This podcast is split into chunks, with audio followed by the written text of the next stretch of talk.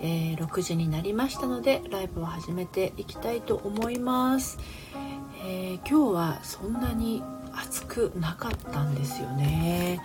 エアコンなしで、えー、過ごしてたんですけどえっとシャワーを浴びたらですねちょっとあのムシムシしたので あの今はね涼んでますけど昨日はエアコンなしで夜眠れたんですよね、まあ、着実に秋は近づいてるっていうことなんですね。はい、えー、今オープンチャットの方に、えー、紹介をしてきました。はい、えー、レイさん。あらレイさん来てくださってありがとうございます。お疲れ様です。はい。今日はですねライブはえー、通常の配信でお届けしている内容にちなんでですね今も今も胸がチクッと痛むあの失恋というねテーマで、えー、やっていこうかなと思っています。差し支えない範囲で教えていただけたらなっていう感じですね。あのー、まあこちらの配信アーカイブに残しますのであの残ったらまずいなっていうことはねチャット欄に書かないようにしてください。私そのまま読んじゃいますので。はい、レイさんこんばんは。元気に。元気いっぱい。はい、ハーモニーさん来てくださってありがとうございます。お疲れ様です。はい、で今日のね、えー、通常配信の方は「私を振ったあの人消えて」っていうね ちょっとなんかあのすごいタイトルなんですけど、まあ、こちら関連記事書いてまして「私を振った元彼も目の前から消えてほしい」というねまあ、実際にこれはあの私のクライアントさんが セッションの時に 言ってた言葉でもあるんですけどあの、まあ、そんな気持ちになる人はね一人じゃありません。もう何人もいます。わかる？聞かなきゃ。ハーモニーさんねそういう風な言葉を吐いちゃいけないと思って抑えてる方がね失恋から立ち直れないんですよ。だからそういう言葉がねあの出せるっていうことはまだまだ健全なんですよね。でそれを多分一人だと出せないと思ったりしますね。誰かこうなんだろう信頼がおける人がいるからこそそういうなんだろうなどす黒い感情も吐き出せるっていうのはあると思うんですね。あうにきさんこんにちは。こんばんは。お疲れ様です。来てくださってありがとうございます。はい今日のテーマは今も胸がチクッと痛むあの失恋もうねあのうん聞いてほしい あの一人じゃねこういうどどす黒い感情って出せないんですよなかなか。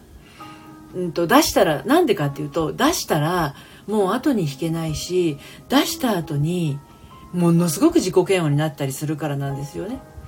だけど友達あたりだとですね逆に意見されちゃったりとか することもままああるわけでね。そうまたはなんかこう違う方向から励まされたりしたりするとね。はい。あのちょっとね癒されるどころか余計にへこんじゃったりもするんで。難しいんですよ。自分が失恋してる時のあのどんなあの話をね誰に聞いてもらうかっていうの意外とね大事だったりするんですね。はい、でもしね差し支えなかったら今も胸がチクッと痛むあの失恋。わかる。余計にへこむの。そうなんですよね。ハーモニーさん。そうなんですよ。ねあの失恋してる時ってねやっぱり自分の世界の中にどっぷり入るんですよね。なんかこう自分を中心としてあの四方八方ドームに囲まれたようなあの周りと隔絶されたような感じになってるわけですよね。ハモニさん分かってることを言われるとめっちゃイライラするし。そうそうそうそう。そうなんですよね。な分かってるわってね。うっせえわって感じになるわけよね。そう。でも本当にそういう弱っちゃった時っていうのはもう本当にそういう自分の何て言うのかな。鎌倉。雪で作る鎌倉の入り口出口がないバージョンみたいな中に一人こう入ってねあのブツブツ言いたくなっちゃうような人によって違うかもしれないけどね。そんな状況なんだけど。ありますよ。私も胸がチクッと痛む。あの失恋とか。もう伊達に長く生きてないからね。もうめっちゃありますよ。失恋なんてね。いやーほんとね。ありますよ。辛かった失恋とかあります。あるんだけどね。やっぱねその失恋から立ち直るにはなんかこう順番があってね。うん。あのどす黒い気持ちも感じてそして弱ってる自分も認めてっていうそういうそういうなんだろう段階を経ていくとある日ふっとね抜ける時が来ますね。あのその状態からね、うん、はい。まさきさん来てくださってありがとうございます。こんにちは。はい。早い文豪ラジオドラマ早い文豪公開中。そうなんですね。はい。うにきちさん私結婚したいと真剣に付き合っていた人と別れることになってその後元カノと結婚したって聞いた時すっごくショックでした。よりによってそこと結婚かって。私が付き合ってた時もよりを戻したがってうろうろしてたんですよ周りを。それに負けたってダブルショックでした。いやそれはショックですね。にきちさんわかるわ。ハーモニーさん。ほんとわかるわ。うんまさきさんそれはショックですよね。結婚したいと真剣に付き合っていた人と別れることによってその後元カノと結婚したって聞いた時すっごくショックでした。あ近いもんがありますね私。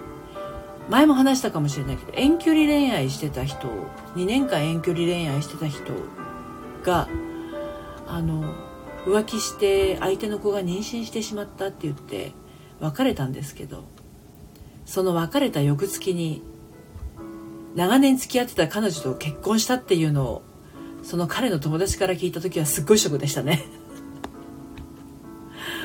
負けたってなるんですよね。私は実際負けたんだが。ハモニーちゃんまさきさんわかありがとう分かってくれて。そうね勝ち負けになっちゃうとね負けたって気分になるかもしれないけどね私はねそれね勝ち負けで言ったら負けてないと思うよ。私もあの23の時の失恋したけどあの時はああそっか私が浮気相手だったんだってね思ったけどでも今の自分は今旦那さんと結婚して幸せなわけでねまあ再婚ですけれども幸せなわけでね勝ち負けって分かんないですよね。その時だとね。うん。あのー、すっごいなんか例え間違ってるかもしれないんだけどあのー、駒大苫小牧のマー君と早稲田実業のハンカチ王子。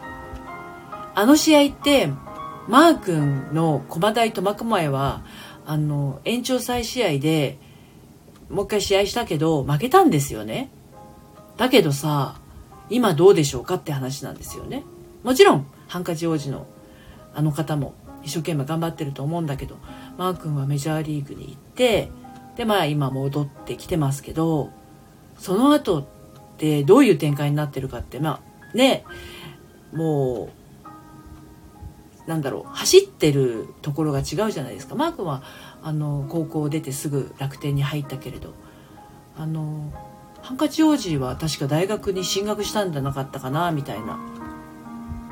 ところありますよね。うん。だから、その時点のことだとね、ほんとわかんないんですよね、点で見るとね。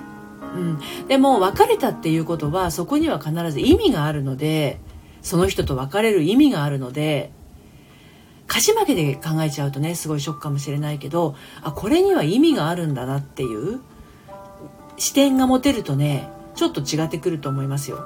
うん。あこさんお疲れ様です。来てくださってありがとうございます。はい。えー、勝ち負けね。そうですよね。ハーモニーさん。ついつい今までの思考回路で勝ち負けって頭の中で決めていってる。私がおるなと感じました。うん。あの勝ったり負けたりっていう意識で考えがちな人は悔しかったとか悲しかったまあ悔しいっていう感情は怒ってる気持ちとね悲しい気持ちが混ざり合ってるんですけどあと怖いって気持ちも入ってるんですけどそういう経験値が過去にあってそしてどこか人に負けたくないとかっていうのが根付いてるっていうのはあると思いますね。仁吉さん確かにマー君大活躍ですもんね。そうハーモニーさん勝ち負けではないと分かっていてもねそうそうそうですね点で見たらうんそうなんですよね。宗吉さんきっとハンカチ王子は違う路線で活躍されていて幸せかもしれないしそうでハンカチ王子も今時点とまたこれから先の人生とね違ってくると思う。でそんなんで言ったらそれこそあの清原さん？清原。あの人 PL 学園で桑田投手とねあの同じチームでやっていてで桑田は巨人に行けてであの時なんかこうドラフトの関係で清原は西武に行ったんですよね。うん、なんだけど、まあ、その後もまた人生いろいろじゃないですか。ね。本当に。マットが桑田の息子って聞いた時はびっくりしましたけどね。ハモニーさん、うん、悔しいね。だからね、人生ってね、点で見ちゃうと、点で見てと、点でと立ち止まっちゃうとね、本当にもったいなかったりするんですよ。だけど、やっぱり失恋っていうのは、やうん、気持ちが傷ついたりもしますからね。そこは一旦受け止めて、悲しみ切るっていうのは大事。でも悲しみだけじゃないっていうのは、あの、失恋のね、別れのセッションを受けた人は、あの、わかるかもしれないけれど、えー失恋って悲しいだけじゃないんですよね。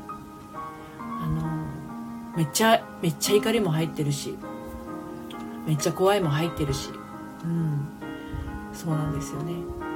うにきちさん私はきっとその人と結婚しているより今のが幸せだと思っています。そうだと思います。私もあの23歳の遠距離恋愛の彼と結婚していたら今の私の子供たちはいないでしょうしまあ、別の子供がいるかもしれないけどでも私今の自分の子供たちのこと大好きだし自分の子供たちがと会えないっていう現実は考えられないしね、うん、だからその今の子供たちは元旦那さんがいてくれたからこそなんですけどだからねまあわがままに生きてるからね私も。うん。けどまあいいように人生っていいように回ってるんだと思いますよ。でも結局自分が選んでるものでね決まっていくからね。人生っていうものはね、うん、だから自分の選ぶものをあの自分の感覚とか気持ちとか心地よさとかうん、なんだろうこれ嬉しいなとか楽しいなみたいなもので選んでったら間違いないと思いますよ。その都度その都度のね。うん。はい。うにきちさん。でものりぴや皆さんに共感してもらって涙が出そうになったのは何でだろう。嬉しいんじゃないですかね。今が今の自分が嬉しい幸せなんだってことに気づいたのかも。うん。大体ねあの自分の選んでいるものがベストなんですよ。自分の選んでるものに自信がなくなっちゃうとうんなんかこうどうしていいか分かんなくなっちゃうけどね。だからあの多分サロンに入ってる方は積み上げもね書いてくださってるから分かると思うけどあれ誰に何だろうせかされるでもなく自分で積み上げてるわけだから自分で決めて今日はこんな感じでやっていこうっていうものを選んで書いてるわけなんでああいうなんだろうああいうのでも本当に現れていてね。自分が選んでいるものとか自分が楽しもうとしているものだとかそれを確認するためのものでもあるんですよね。